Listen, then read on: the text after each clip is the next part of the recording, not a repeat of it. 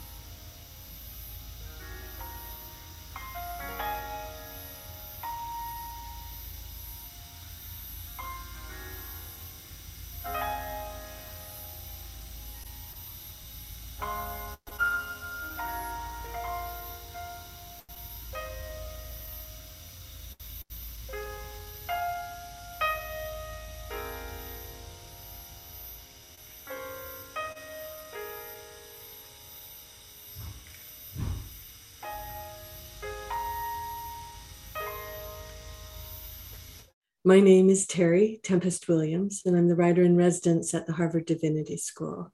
And on behalf of the Center for the Study of World Religions, Religion and Public Life, Planetary Health Alliance, in partnership with the Constellation Project, we welcome you. Gathering my thoughts, Brian Kerbis calms us once again with his tea pouring. And that feels essential tonight as we move to deepen our relationship to our ancestors and grief. Grief dares us to love once more. Grief is love. That has been my mantra for years. Alongside a grief shared is a grief endured. And tonight, the extraordinary poet, Victoria Chang, explores this landscape of grief. And like all of us, it is both a personal grief and a collective grief at once. We are still in the midst of this global pandemic with close to 5 million of us dead. Most of them died alone, with their families still grieving, holding the life stories of their loved ones close. We can't forget that. Again, we thought this was a pause. It is now a place. May it become a place of transformation. Speaking of transformation, I want to take this opportunity on behalf of the Divinity School to publicly thank the artist Mary Frank, who's responsible for this powerful and evocative image that we've been using for weather reports. It's a painting of hers. Mary has never turned away from grief. She's embraced it and transformed it through her art that speaks to life and death and rebirth. She's capable of transforming women into fish and men into deer looking downward at their four legged stance. Creation is her medium, and action is her protocol, be it with a paintbrush in hand or her solar cooker making dinner on the windowsill in her apartment in Midtown, Midtown Manhattan. She's a woman in her eighth decade, engaging with the world. I will tell you that her devotion to Solar Cookers International counters climate changes with renewable energy while helping women worldwide cut their labor in half. It's more than inspiring, it's a model for all of us. Again, each of us holds a tessera, a piece of the mosaic that is ours, the mosaic of social and ecological justice and transformation. Something to notice in Mary's painting, just quickly there is a sprig of fern in the hand of the human. A fern, as we know, is one of the oldest life forms on the planet, whose ancestors appear on Earth for over 300 million years.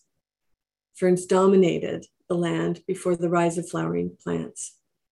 Ferns understand adaptation and survival. I believe they will survive us. I find that a comforting thought. I want to believe in the origin story, writes Victoria Chang. I want to believe that we all want to know how we came to be and who we came from. Maybe, she writes, all our memories are tied to the memories of others. Tonight, Victoria Chang is asking us to think about the relationship between memory and grief. And this feels like an arc in our series of weather reports, because the one thing, the one aspect that all of these weather reports have had in common, be it fire or loved ones or the loss of land or species, is grief, climate grief.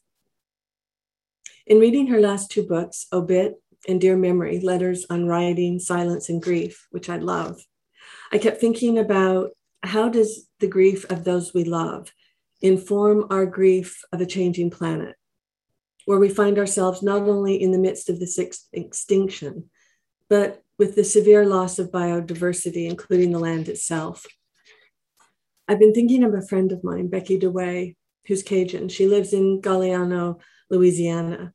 They lost their home. They lost everything but their lives to Hurricane Ida in August.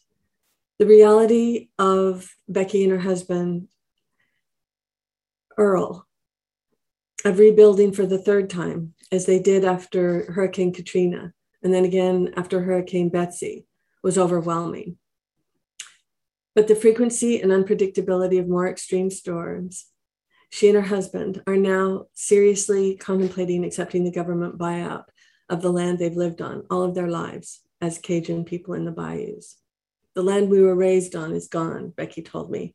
We hardly recognize it anymore.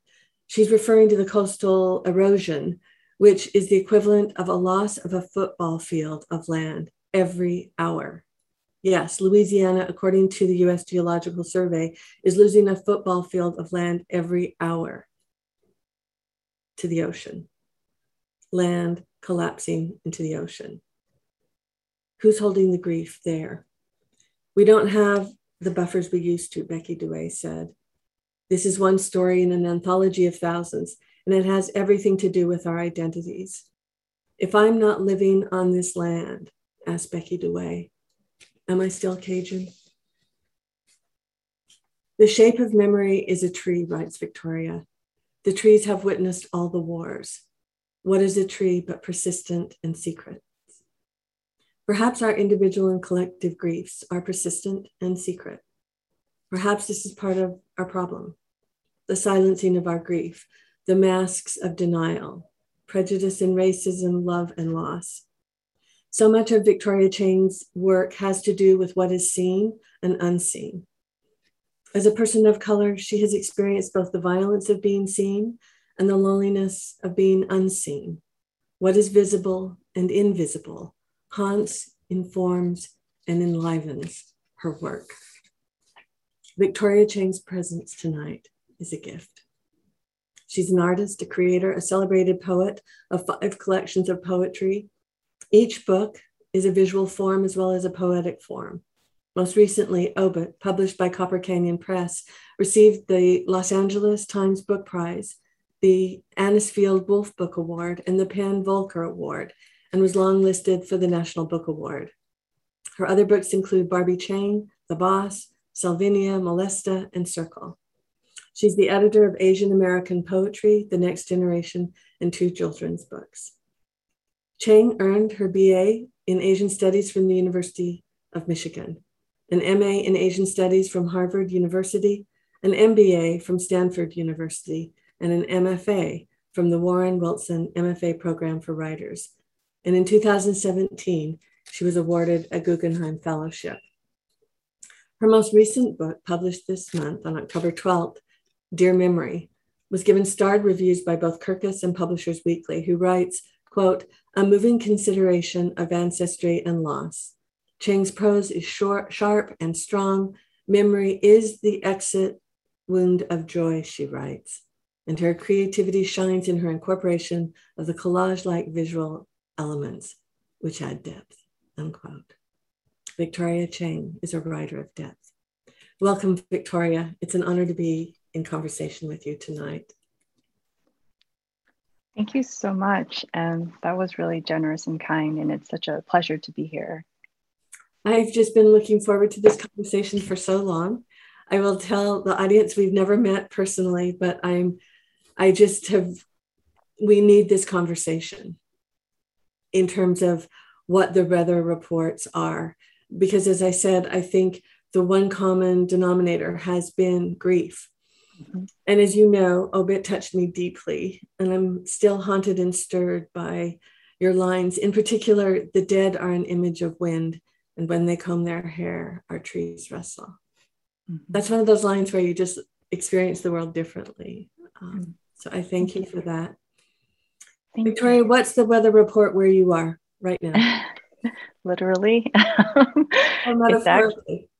metaphorically. Um, I think the weather report in Los Angeles, where I'm dialing in from literally and metaphorically, is tenuous. It's one of um, transition and change. And I think that uh, there's a lot happening in Los Angeles right now. And um, yeah, I mean, I was just reading the LA Times report, you know, the LA Times uh, newspaper this morning and thinking, thinking about our unhoused and also thinking about climate and a lot of things. So I think I think we're in transition. That's I think that would I would say that's the weather report. tenuous and in transition that that feels um, familiar to me also mm-hmm. in the desert the epigram in obit begins with this line from shakespeare give sorrow words the grief that does not speak so much of what you talk about is silence um, and i'm wondering if you can just describe for our listeners how obit came to be, both the words and the silences inside. Mm-hmm. Yeah, so my mother um, had a, a pretty terrible disease. It's called pulmonary fibrosis, and it's when your lungs um, gradually harden and you suffocate to death. And so she's been, she was ill for a long time. It's hard to remember to talk about her in past tense. But um, and then she passed away in 2015 after my father had a stroke, maybe 15 years ago now, maybe not quite, maybe 13 years ago. Um, and so he he lost his language and struggled uh, and struggles with aphasia. He's still around, but the the burden of being a caretaker or the gift or, or slash burden of being a caretaker, I think, um, led to my mom's demise. And so the book um, came actually came about uh, with me avoiding wanting to write the traditional elegy. It's been done before, done better than I could ever do it um, in ways that weren't maybe familiar to me. So I resisted that whole enterprise um, or practice, I should say. And then I heard on NPR they were talking about a documentary on the um, obit on obituary writers and something clicked and I went home and thought, gosh, everything, when someone you love dies, everything seems like it dies in some ways. And I started writing these small um, poems that look like obituaries. And the first one I wrote was called The Bees. Uh, the Bees died in something. I think I changed the beginning, but oh, I happened to open it to that page by accident. The Bees, 268 million years old from the Philippines, passed away on April 26, 20. To 17 in Nome, Alaska. And somehow that that sort of act of just writing that little beginning of a, an obituary um, led me to be able to write through my grief or about my grief or askew, I suppose, um, just sort of getting some of those emotions on paper. I mean, I loved how in the gesture of writing these columns, these obits, it becomes a book about life. And you know, your first one in the published book um, is an obituary for your father's frontal lobe after his stroke. It moves through to a blue dress, an obituary for appetite, for optimism, and in the end, America. Mm-hmm. Um, and I'm interested in how you intersperse throughout these tankas, which are poems for your children. Can you talk about that decision? and what yeah. a tanka is. Sure. Yeah. And so yeah, I wrote these these obituary shaped poems, which I'll I'll show you visually in a, in a little bit. Um, maybe in over a two week period. So they just are kind of all came out Rilkean like, you know, in that short period of time. And um, not at all to compare myself to the great poet Rilke, but it was a very similar process. And um, at some point i stopped writing those and i started i think writers and people who make things sometimes think oh that's i've forgotten how to do something if you haven't done it for a while and so i started writing some formal poems sonnets sestinas pantoums villanelles um, you know ghazals uh, just to see if I could write anymore. And I landed on these tankas, which are syllabic forms, very much like a haiku, which is, you know, five, seven, five syllables, obviously English syllables. And the, the seven, seven. And I just wrote a bunch of them and they were um, to, to children. And my, my poet friend told me, you know, you should move these all throughout the, the book. And so they became a kind of conversation between loss and life um, and then it sort of reshaped how I thought about loss, you know, in some ways about grieving. You know, grieving I thought was a way to sort of commemorate the dead in some ways, um, or to see if I could explain what grief was. And then as time went on, I realized grieving is actually a form of, of love, is really what it is. And um, I think the tankas helped me to sort of see that relationship between helping someone die and then helping someone grow. I also loved the truth of it that in the middle of our grief, as you say, or in the middle of caretaking for the dying, there's also simultaneously life going on. And mm-hmm. that's what that felt um, those waves of movement between the living and the dying, the mundane and the profound. Um, and I really appreciated that both as a form as well as the truth. Right. Yeah. I I have to ask you about one poem, um, one obituary. It was about the ocean. Mm. Would you mind reading that one? It's on page 100. Sure.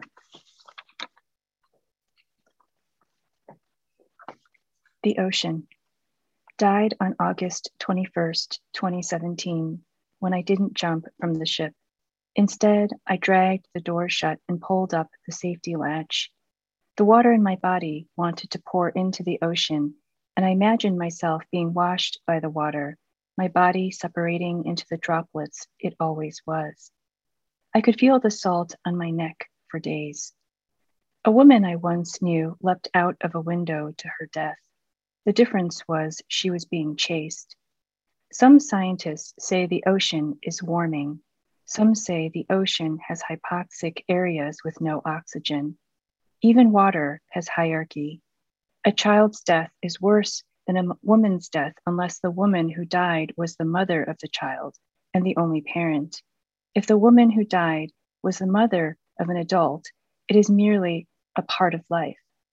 If both mother and daughter die together, it is a shame. If a whole family dies, it is a catastrophe. What will we call a whole ocean's death? Peace.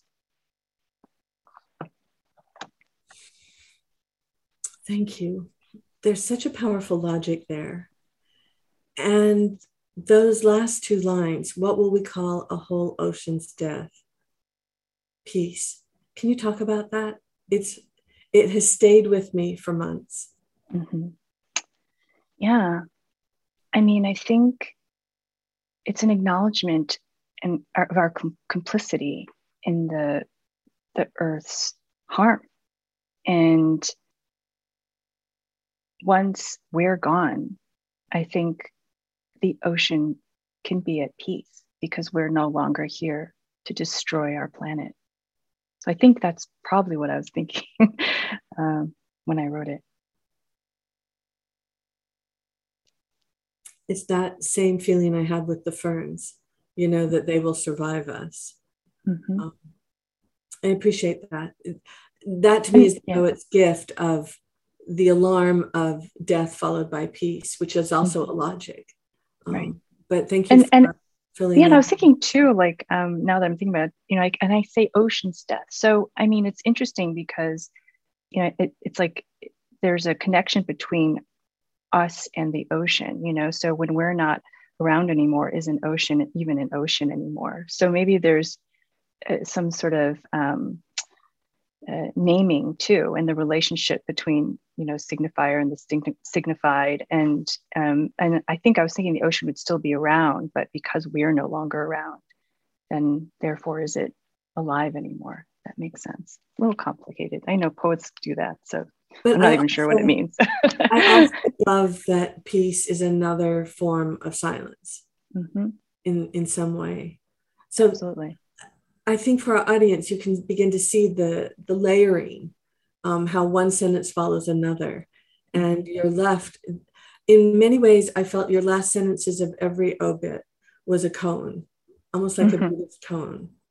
Um, and it, it invited stillness to contemplate that. Mm-hmm. Will you read to us? Sure. I'd be happy to. I'm going to share my screen um, so that that uh, maybe if you um, are a visual learner or um, if you can't see, you can, uh, or if you can't sort of hear or anything, you can see, and I'll be reading as well, so you can also hear me. So um, I'll go ahead and do that now.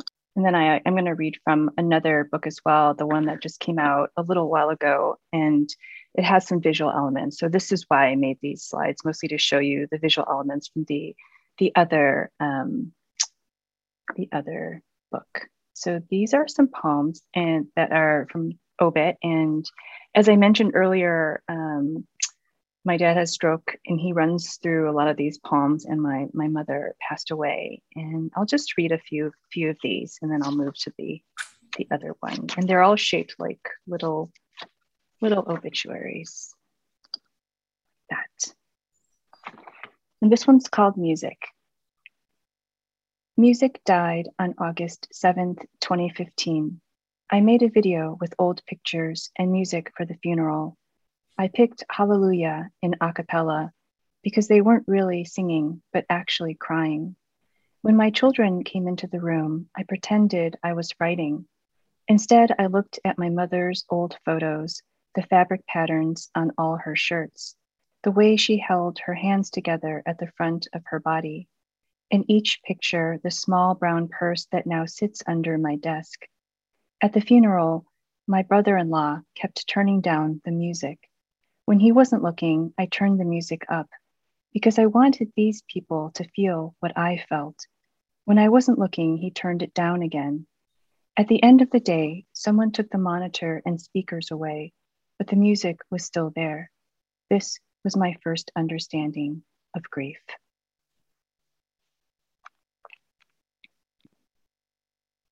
This one is called My Mother's Teeth. And she had dentures um, and so my whole life i, I just remember uh, a lot of glasses in bathrooms and things with teeth fizzing all the time. And uh, after she died i realized that she had more than one pair of dentures.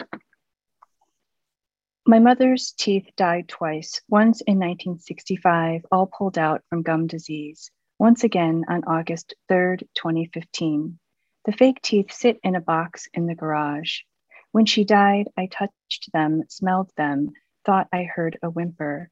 I shoved the teeth into my mouth, but having two sets of teeth only made me hungrier. When my mother died, I saw myself in the mirror, her words around my mouth like powder from a donut. Her last words were in English. She asked for Sprite. I wonder whether her last thought was in Chinese. I wonder what her last thought was. I used to think that a dead person's words die with them. Now I know that they scatter, looking for meaning to attach to, like a scent. My mother used to collect orange blossoms in a small, shallow bowl. I passed the tree each spring. I always knew that grief was something I could smell, but I didn't know that it's not actually a noun, but a verb, that it moves. And I'll read this little tanka here that we were just talking about. Um, and I put two on each page, and I'll just read these two. Sometimes all I have are words, and to write them means they are no longer prayers, but are now animals. Other people can hunt them. You don't need a thing from me. You already have everything you need the moon, a wound on the lake, our footprints to not follow. And maybe I'll read um, one, one more from this book, and then I'll move to the other book. Maybe I'll read this one. Actually, maybe I'll read this one. I don't know if you could see that one. That one's called The Clock. And um, yeah, I referenced to listening to the radio on this one, but I explain it kind of up front. The clock died on June 24th, 2009, and it was untimely. How many times my father has failed the clock test? Once I heard a scientist with Alzheimer's on the radio trying to figure out why he could no longer draw a clock. It had to do with the superposition of three types the hours represented by 1 to 12 the minutes where one no longer represents one, but five and a two now represents 10. Then the second hand that measures one to 60. I sat at the stoplight and thought of the clock, its perfect circle, and its superpositions, all the layers of complication on a plane of thought. Yet the healthy read the clock in one single instant without a second thought. I think about my father and his lack of first thoughts, how every thought is a second or third or fourth thought, unable to locate the first, most important thought. I wonder about the man on the radio and how far his brain has degenerated since. Marvel at how far our brains allow language to wander without looking back, but knowing where the pier is. If you unfold an origami swan and flatten the paper, is the paper sad because it has seen the shape of the swan, or does it aspire toward flatness, a life without creases? My father is the paper. He remembers the swan but can't name it. He no longer knows the paper swan represents the animal swan. His brain is the water the animal swan once swam in, holds everything, but when thawed, all the fish disappear. Most of the words we say have something to do with fish, and when they're gone, they're gone. And uh, maybe at the end, I'll read the America obituary as well. Um, but I'm going to move to oh, I have other ones here. Um, this book, which is called Dear Memory, and it came out just a couple weeks ago. And um, to give you just a two second background, I uh, my friend actually describes Dear Memory as a branch from the tree of obit that has sort of um, grown into its own tree. And I, I love saying that because I think that's true when I think about it. I, I didn't want to write about my mother's passing anymore. I was done. Um, but then I had to go clean out a facility, uh, a, a, sort of a storage facility, and she was quite the the hoarder. And I had delayed doing this for a long time, mostly because I was lazy, not because I was trying to avoid, you know, things, but I was I, I just hate cleaning. And I found all these boxes, and um, there are all these photos and documents and all sorts of things. And I ended up walking out of that storage facility with so many questions. And we grew up in a family where um, you know there wasn't a lot of information that was told to us. It was a family that was i think very much centered in silence. And um, so I, I i started thinking about my mother a lot more and having all these questions. And so i wrote her i do what writer i do what a writer does which is we start writing but i wrote my mother a letter so i'll read the first one it's just a little bit here i'll read you the whole thing which is not a, a ton longer but i don't have it all here Dear Mother, I have so many questions. What city were you born in? What was your American birthday, your Chinese birthday? What did your mother do? What did your grandmother do? Who was your father, grandfather? It's too late now, but I would like to know. I would like to know why your mother followed Chiang Kai shek, taking you and your six or seven siblings across China to Taiwan. I would like to know what was said in the planning meeting.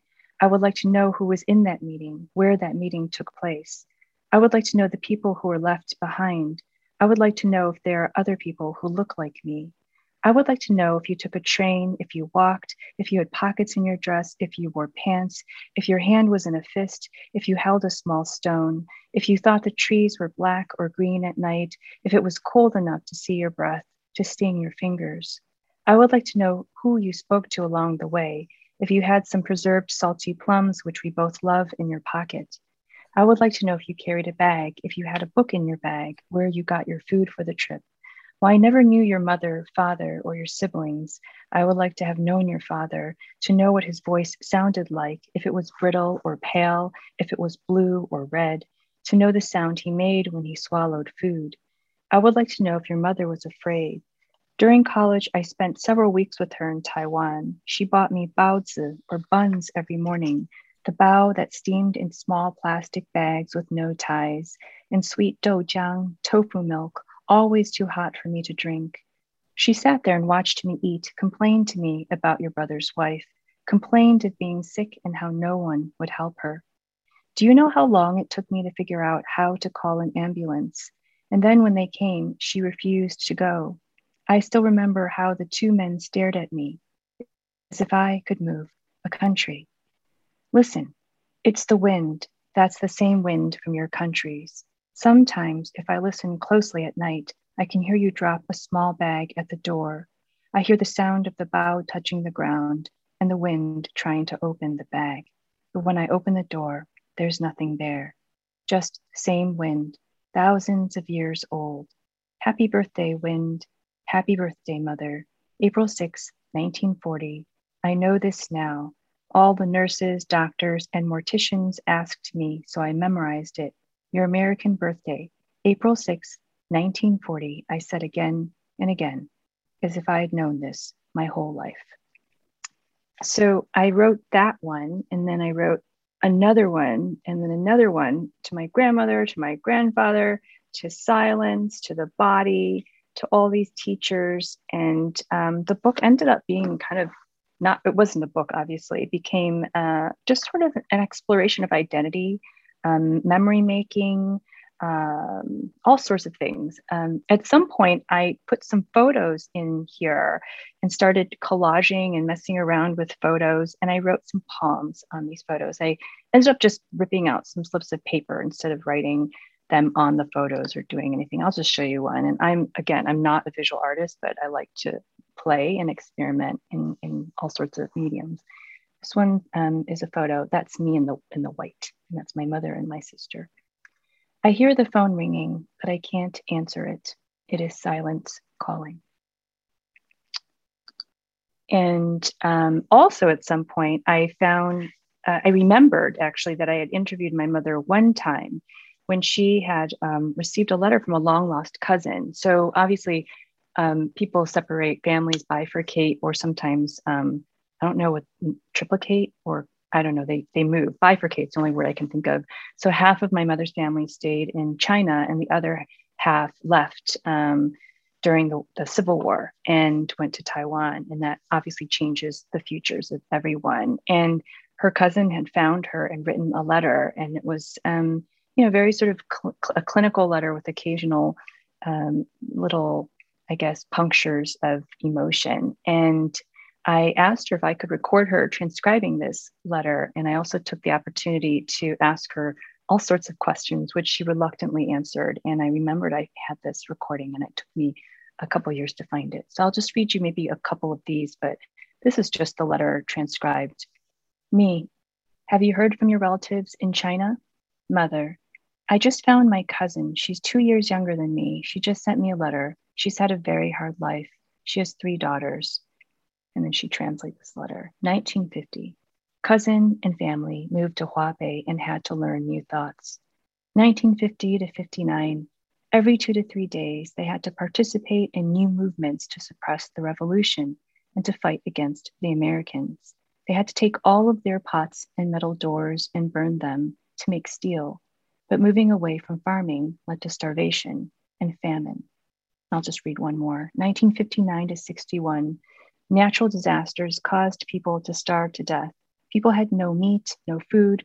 We had to participate in more movements. We had food coupons to eat. It took 10 years for things to improve. Suffering in the stomach was okay, but the mental suffering was what was unbearable.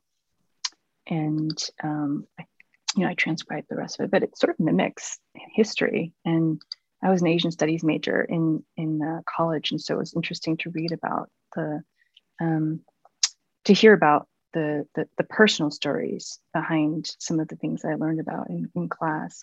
Here's another one. Um, I think that's my great grandmother in the middle. I only guess because she looks like us, and my mother is above her. And I think those are all my mother's siblings, and I think they're maybe one, two, three, four, five, maybe one or two missing um, that maybe weren't born yet.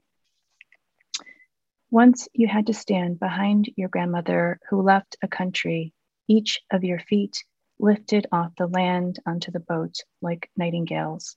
I imagine the night sky, you below deck, light coming from two moons, but only half of your face lit up. You stood still as the moons rearranged themselves. During the switch, language was lost at sea. When language belongs to no one, a door opens. And I was pretty um, set on not gluing these to the page. I really wanted them to feel like they were barely holding on. And then um, I found other things. So I, I was just goofing around a little bit when I found these um, really funny letters funny, sort of sad. My dad worked at Ford Motor Company his whole career, and he had perfect attendance for many, many years. And I don't know what about that just made me chuckle. But then I looked at the dates and realized that he was working really hard while I was, you know, being thinking about myself and doing doing what kids do. And so um, I wrote a poem and I put a little indentation on the card um, there to sort of mimic his finger. And I'll just read this to you. Was this your first job? Look at the window behind you as if leaving a country was all perspective and light. I wonder what is in your hand. It's so thin and small. It must be my home. And and I was, you know, playing around with other things. And maybe I'll just end by reading this um, this obituary poem in, from the other book that is the penultimate poem in the book, and it uh, references the Marjory Stoneman shooting in Florida. America died on February 14, 2018, and my dead mother doesn't know. Since her death, America has died a series of small deaths, each one less precise than the next. My tears are now shaped like hooks, but my heart is damp still. If it is lucky, it is in the middle of its beats. The unlucky dead children hold telegrams they must hand to a woman at a desk. The woman will collect their belongings in shadows. My dead mother asks each of these children if they know me, have seen me, how tall my children are now. They will tell her that they once lived in Florida not California. She will see the child with a hole in his head. She will blow the dreams out of the hole like dust. I used to think death was a kind of anesthesia. Now I imagine long lines, my mother taking in all the children. I imagine her touching their hair, how she might tickle their knees to make them laugh. The dead hold the other half of our ticket. The dead are an image of wind and when they comb their hair, our trees rustle. Thank you. It's such a gift to hear you read, Victoria. Oh, thank you. It's such a pleasure. In this last book, Dear Memory, you talk about the relationship between grief and memory. And then I was thinking, or is it memory and grief? Does it matter what order it is? What are your thoughts?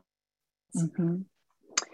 Yeah, I mean, this book is really interesting because I never really thought about writing it as as a as a book, and um, and it got me thinking about how remembering and and remembrances and the act of remembering is a form of, of another form of, of grieving um, and and i think that uh, for me, they're one and of the same. So they sort of tangle together. And so one doesn't necessarily come before the other, they just sort of intermix, you know, the way water kind of just moves within itself. And so I think that that's kind of how I ended up thinking about it. You made me think about grief. You know, does it belong to the past or does it belong to the future? you know, mm-hmm. what we will grieve by not having our mothers with us, mm-hmm. um, certain species that no longer will be here? Or is grief in the present? You know, is grief like pain where I don't know, I just, or is grief always with us? Mm-hmm. Yeah. I mean, I think we live in a culture uh, uh, that is very capitalist and therefore requires us to some extent to fix things, to fix ourselves. Um, and I think grief is just one of the the things that our culture tries to fix. And I think we sort of fixate, to pun intended, on the wrong things to fix. You know, I think that something like grief is not something that really needs to be fixed. It's um and it can't really be fixed. I think I think it just is. And I think that um, we learn to live in it and amongst it. And it's nothing to go through. There's really no light at the end of the tunnel. I mean, think of all these, you know, cliches that we have or we use in our culture. And um, that's something that I've had to come to terms with is that it won't end. and it shouldn't have to end because my mother is still dead. And so I don't really think that I feel like I need to get over anything. Um, rather, I I now live in that grief, and I think we live in all kinds of griefs, just as we live in all kinds of joys. And the two are very closely intertwined grief and joy. I think without grief, we couldn't have joy because we wouldn't understand what joy is without grief or pain. And so um, that's sort of, you know, like I've, I've had to come to peace with that versus always trying to to work through things you know one of the lines you write and maybe for many of us, you say, memory is shaped by motion, movement, and migration, imagination. And to me, that could also be a definition of, of grief. Grief is mm-hmm. shaped by motion, movement, and migration, imagination, that we mm-hmm. move with grief. That's something that I came away from obit with, and it was mm-hmm. strengthened in this narrative, you know, this these letters. You know, one of the things I was wondering is how have you come to know or understand grief from the writing of it versus slash and the living of it? Mm-hmm. I think for a writer, we just write to, to just live. I mean, I think for writers, um, writing is oxygen, you know. Um, I can't imagine not doing that in my life at all. I mean, that I think I then I would basically be ceased. I wouldn't be living anymore in many ways. I would be just, um, I may, may be here in body, but I'm not really here.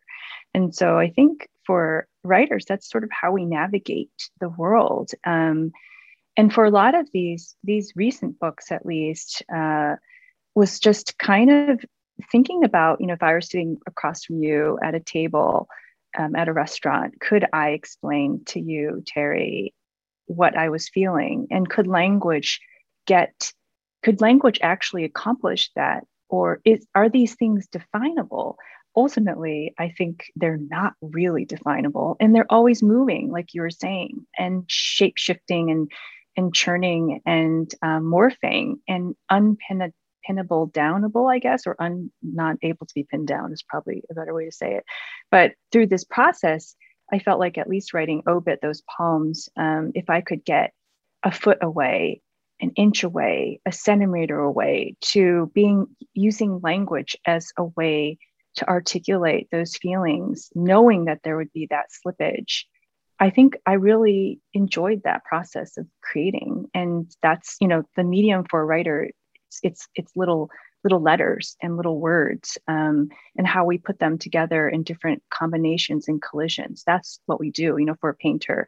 It's it's you know some uh, something else oil or acrylic you know um, oil paints. But for for a writer it's words. And so i think that was always fun for me as a writer to try and see if it's even possible to um, to use words to express some really profoundly sad and deep grief I mean, one of the things I was thinking about when I was writing about my mother's death mm-hmm.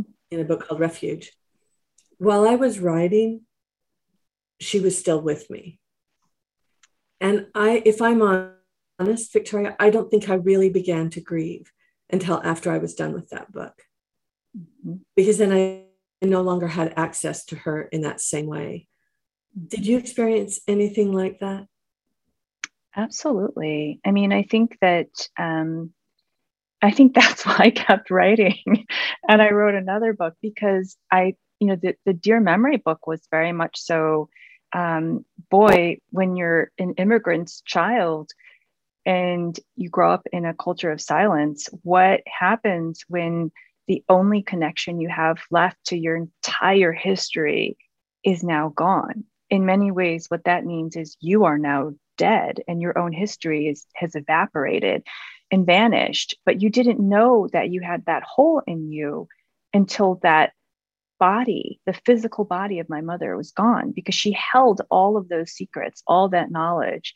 And so there was just another form of grieving, a deeper layer of grieving. And um, you know, I'm sure that you knock on wood, you know, my my dad is still around. I'm sure that I'll feel a different kind of grieving when he um, you know leaves the the earth as well and i think that you just can't know um, what you'll feel until those things happen and um, and even after you write these books it's not as if anything is resolved or there's any um, under, greater understanding. I mean, if the, if anything that comes out of the process of making and creating is that you come out of it with more questions, and I think that's the beauty of of the process of making is that you're not really trying to answer anything, you know. Um, and I think that that's what makes us coming back to art making as humans, and um, why it continues to be a big part of our our lives and our cultures around the world. So here's a question for you. And I rarely speak about this in public.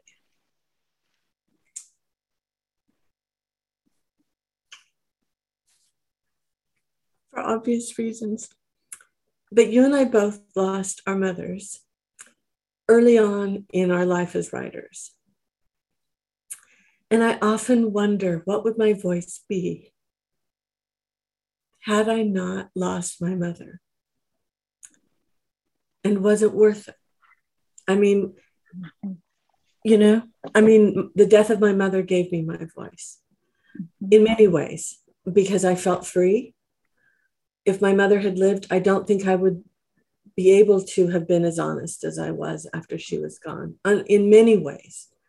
And I'm wondering if that has haunted you as it's haunted me of the price of our voice was yes. the loss of our mothers. I think um, I think about that all the time, and I actually think I just thought about that recently. Um, even again, you know, I think I think that I and I just said this recently. I was like, boy, it is awful strange that my mother had to die for me to become the artist that I am today and what a terrible thing I've done. and that I've I've um, I've basically used her death and my own grieving in for for art's sake. Um, and I feel terrible about that. And it's a huge cost. I'd have her back in a second. Or is it a, for art's sake or your own survival? Both. You know, to yeah. create I mean, our mothers created us, you know, certainly with our fathers, but then after their death, we recreated them. Mm-hmm. And I wonder um, if there is some kind of organic process in that that has to do with memory and grief mm-hmm. and the making, even of a reconstructed beloved. Yeah. No, I think and I talk about this in Dear Memory too. Um, and I mean, I, now I just suddenly remembered.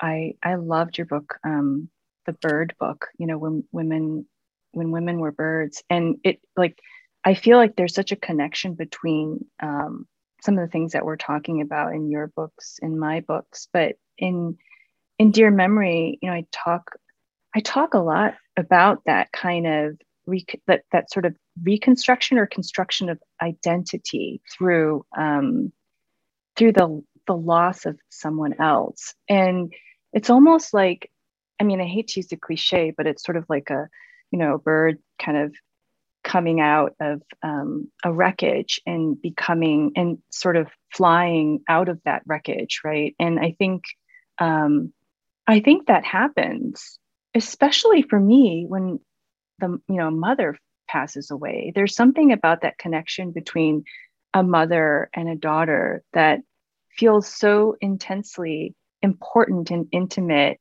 uh, that sometimes i wonder if i was ever really cut away from that cord and that connection is so powerful. And so um, i think i couldn't have become the writer or the artist that i am um, if she had lived, you know, until she was 95 or something like that, I would have been a different kind of writer and it would have been, a, you know, it would have been fine. Um, but, but, you know, her passing was transformative to me as an artist in ways that are very bizarre to think about. And I do think about that all the time too. you know, you solved a puzzle for me in these words. Maybe silence. Well, first of all, you talk about how silence has a heartbeat, mm-hmm. so that silence is alive. And then I think of your line, I yelled back at you in silence. And then maybe silence is its own language. Maybe the unspoken can lead to the wildest, widest imagination. Maybe it's the most open text, the loudest form of speaking we have. And mm-hmm. Victoria, it made me go back to my mother's journals. You know, my mother left me all her journals, and yeah. all her journals were blank. Mm-hmm. Was that her heartbeat? Was that yelling back through her silence? Was that the widest imagination, the most open text? Mm-hmm. And I couldn't have I couldn't have said those words, but you said them to me. And then I was so moved when the last line in your book is blank paper everywhere with a red threaded needle. So, you know, I want to thank you for that. Hmm. And then I'm thinking, as we're talking about our mother, you know, what about the Mother Earth? Mm-hmm. And I wrote in the margins of Dear Memory, and I felt like it was a transgression because it's such a beautiful book and I wrote all over it. but it was just being in dialogue with you. But um, what role does identity play in the climate crisis? How mm-hmm. might the climate of our own identities be shifting and changing? Who are we becoming at this moment in time? And is there a we, or is it only I? Mm-hmm. Yeah, I mean, I think those are really great questions, and they're changing every single day. And every every day, I read something that sh- that sort of makes it makes my bones shiver. You know, I think about something um, like even just what you mentioned in terms of the football fields falling into the ocean. You know, I I I read something every day related to the climate or environment, and I have to say that um, it it often feels so overwhelming. And trying to figure out what one's individual role is in in trying to figure this out is really hard and overwhelming. And so, I mean, I, I do think there's an individual in the climate, the relationship to climate, but I also think there is a we. So I think that's a part of what what we're facing as a, you know as as the people that are on this earth right now is um, you know what do we do as a collective what do we do as individuals? Um, how do we not put all of it onto the next generations? Yet we also, how do we stoke them to, to make some real change? And these are questions of the moment that have, you know, I think they're really important. Um, so I, I do think there has to be an I and there has to be a we. And I think that we're, you know, I think we're we're egotistical and there so the i needs to be stoked in some way to turn into a we. Um, but yeah i think about that all the time. So i'm glad you wrote those notes in the I, I think about with identities you know mm-hmm. the line that you wrote in some ways being born chinese in america means not being born at all. You know or i remember a conversation i had with a beloved student of mine when she said terry my we is not your we. Mm-hmm. And so, you know, with these conversations around identity, with all of the different experiences, I just, I keep wondering where do we find our humanity at this time when it is needed in order to face um, the death of our mother, right? Earth and not that i'm asking for answers but but these are some of the questions that your writing provoked in me. With mm-hmm. such beautiful lines i have rain in my eyes and i can no longer see. My eyelids are now umbrellas. I mean a line like that i will live on you know mm-hmm. or all of my poems smell like smoke. Um, or i pick up the pencil again try and describe the way the sky knows how to turn from blue to black and then blue again. Mm-hmm. I mean, to me, this is what I am hungry for, not cheap hope, but a sentence like that. I pick up the pencil again, try and describe the way the sky knows how to turn from blue to black and then blue again. The notion of fragments. You know, I love that image of your mother with all the fragments around her. Mm-hmm. You know, in in the making of that, where does one find wholeness? Mm-hmm. I mean, I think um, I did a reading with one of my friends, the poet Rick Barot, and he he said something that made me think about fragments and wholeness, but he was talking about silence. And he said this book, in many ways, seems like it's a journey. Of, you go, the speaker goes their journey of, of silence, where you come at, it sort of at the beginning, thinking silence is kind of this thing that you're trying to fill. And, and by the end of the book, you realize silence is um, this beautiful thing that doesn't need to be filled. And I think that's true with fragments and the whole as well. I mean, I think our impulse with fragments is to put the pieces together. Mm-hmm. And maybe, maybe the fragments are a beautiful thing within itself. And maybe thinking about the we and the collective, instead of thinking of it as sort of one large unit, maybe we think of it as a series of smaller units, you know, that are all nodes, you know, somehow networked in some ways that that all together, you know, could build a stronger whole, but it's not connected in the same way that maybe it used to be connected. Um, and I'm really just thinking aloud here, but, but maybe that's yeah. the decolonization mm-hmm. that is necessary. You know, I noticed so many times in I love how Kundera talks about a writer's vocabulary, that as writers, we use the same words over and over again. And I was noticing how many times country comes up in your work. You know, maybe that's part of, of a new language that you're advocating for. You know, that the fragmentation that is its own beauty. Mm-hmm. Right. That takes and, out of country as well as acknowledgement of the countries we come from or that we've mm-hmm. been separated from. That's right. Yeah. And I am a whole human in some ways um, that's built out of fragments and silence and um, not and other people's trauma that then was passed on to me through intergenerational trauma and things like that. And it is but i'm not any less than you know whereas i think that takes a lifetime to come to that realization of feeling as if oh the parts are also its own kind of whole.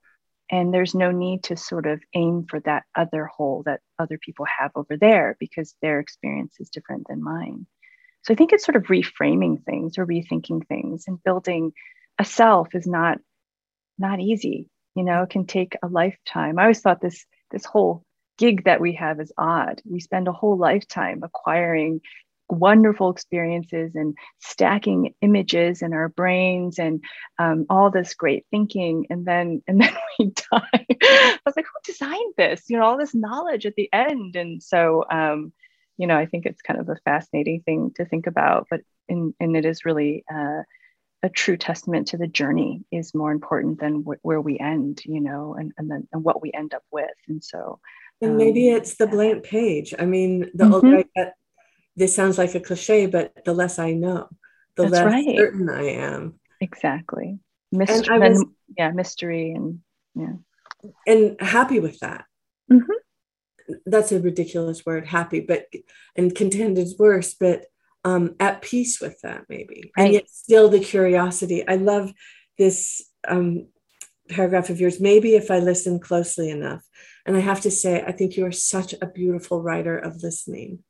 Um, maybe if I listen closely enough, the stone is a thought, the bell makes a sound without ringing, and I hear children grow. Maybe our histories can never be known. Maybe curiosity is its own language. Mm-hmm. And I was thinking maybe curiosity is the underbelly of grief. You know, mm-hmm. you're wanting to know the wonder that comes with the death of of a loved one. I know when my when my brother um, his death by suicide, I'm filled with wonder. Mm-hmm. I'm filled with wonder and that curiosity that that also is a sibling of of grief. And then with your children, when you say my children, ch- children, um, this will you read it? The last tanka. Oh, sure. I, I just think that's so exquisite. My children, children, this poem will not end because I'm trying to end this poem with hope, hope, hope. See how the mouth stays open? I think every person that reads that says it to themselves mm. hope. And the mouth is open. Mm-hmm. Um, I just want to thank you so much for this conversation. Um, we could go on and on, and I hope we will. Your books have deepened me, they have energized me, they have brought me to a deeper level of curiosity and understanding about grief. And in a culture called America, if that even exists, the cultures within America, but the dominant culture, the white supremacy culture, does not want us to linger with grief. Mm-hmm. And I think about that and who benefits if we ignore our grief? Who benefits if we deny grief? Who benefits if we only live on that surface mm-hmm. um, of a closed mouthed hope? Mm-hmm. And the last question I have for you, and then we can end with your sent- a wonderful sentence of yours. This shocked me. You ask the question, what ought to be? So, what ought to be? Mm-hmm. I think it's all the things that you were just talking about. You know, this this notion, this this idea of losing that sense of ownership or entitlement or um, it's it's a dispersed kind of thinking. It's a new way of thinking. And it's living in s- silence and art and philosophy and thinking. You know i think our our this culture that we live in doesn't want us to think too much or too hard because when we do that is when we come alive.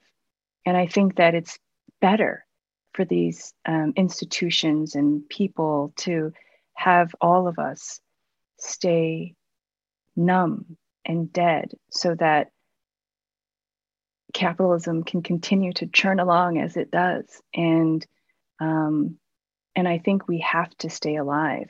And how we do that is through music, through art, through poetry, through philosophy, all the things that have been with us since the beginning of time. And we have to keep doing that and encouraging the next generations, you know, to, to read and to think and to study and to question and to live comfortably in that also that kind of silence, you know. Um, so it's this, yeah, it's an interesting dichotomy of both speaking up and staying silent, but I think it's spiritual silence and speaking up is it those are two different things but i think i think that's what ought to be you know and, and understanding that what ought to be is multifaceted. Mm-hmm. yeah.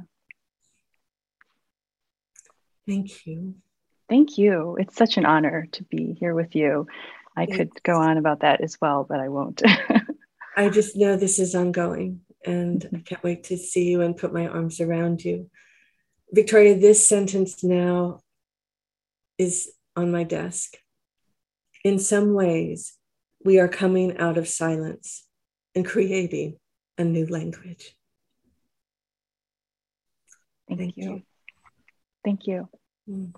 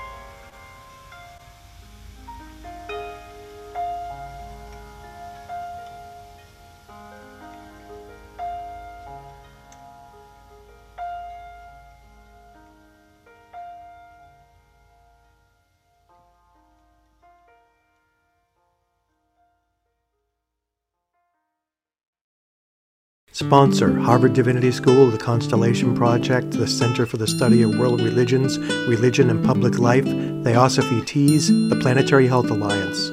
Copyright 2021, the President and Fellows of Harvard College.